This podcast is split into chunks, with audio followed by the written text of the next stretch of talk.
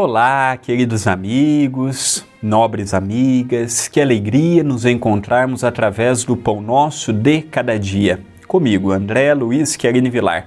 Este projeto que está indo ao ar há vários meses consecutivos tem a finalidade de levarmos uma mensagem de altruísmo, uma mensagem de paz, de luz, mas acima de tudo, um convite à renovação íntima, à renovação comportamental, à renovação interior, mas sem o pieguismo daquela ilusão de que os outros mudarão a nós. Não, somos nós mudando a nós mesmos.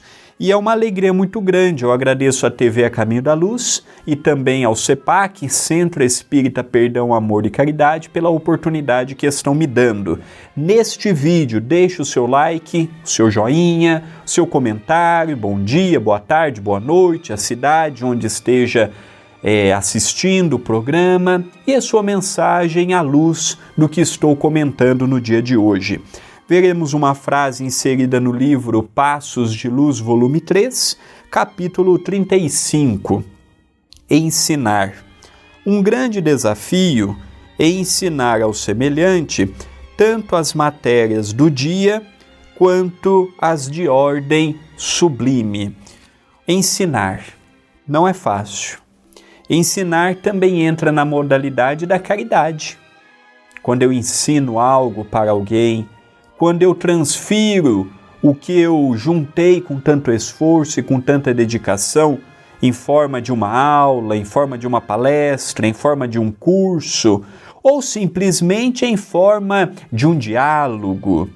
O ensinar, ele pode ser tanto do ponto de vista teórico quanto do ponto de vista prático. Ele pode ser tanto na matéria material quanto nas matérias espirituais. Não há preço que pague a gratidão, por exemplo, de uma pessoa que foi beneficiada por alguém que lhe ensinou uma profissão, por alguém que lhe ensinou algo que hoje está fazendo com que aquela pessoa tenha uma vida melhor. Eu vejo que o ensinar ele, ele é fácil, porque depende da vontade da pessoa, mas ele esbarra também no orgulho. Eu juntei tanto tempo o conhecimento que eu tenho. Será que vale a pena eu dar de mão beijada para as pessoas que estão ao meu lado? Eu demorei tanto tempo para chegar a determinadas conclusões. Será que efetivamente vale a pena ensinar para uma pessoa que mal eu conheço que mal eu troquei algumas palavras? Não há dúvidas. Não há dúvidas de que o conhecimento, quando bem ensinado, multiplica. E quanto guardado apenas para si, pode se tornar um prejuízo pessoal ou coletivo. Então, o ensinar não é simplesmente eu pegar uma pessoa e dizer assim: olha, vamos estudar determinada área os espíritos, por exemplo, eles têm a paciência de nos ensinar através de uma comunicação. Quantos livros espirituais nós não temos hoje que abre as nossas mentes? Eles poderiam simplesmente dizer assim: eu não vou ensinar é nada.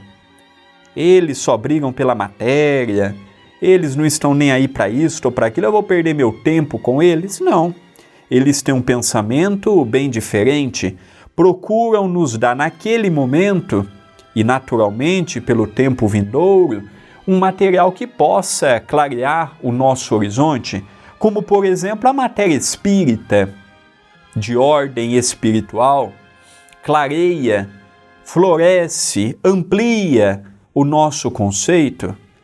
Pegando o exemplo dos bons espíritos, fica fácil de nós seguirmos o mesmo caminho sem aquela ilusão, é meu conhecimento. Não, é nosso. A eu descobri.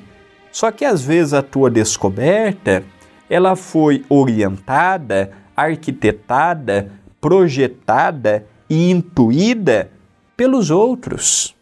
E você simplesmente foi o veículo para que esta ou aquela revelação pudesse chegar até você.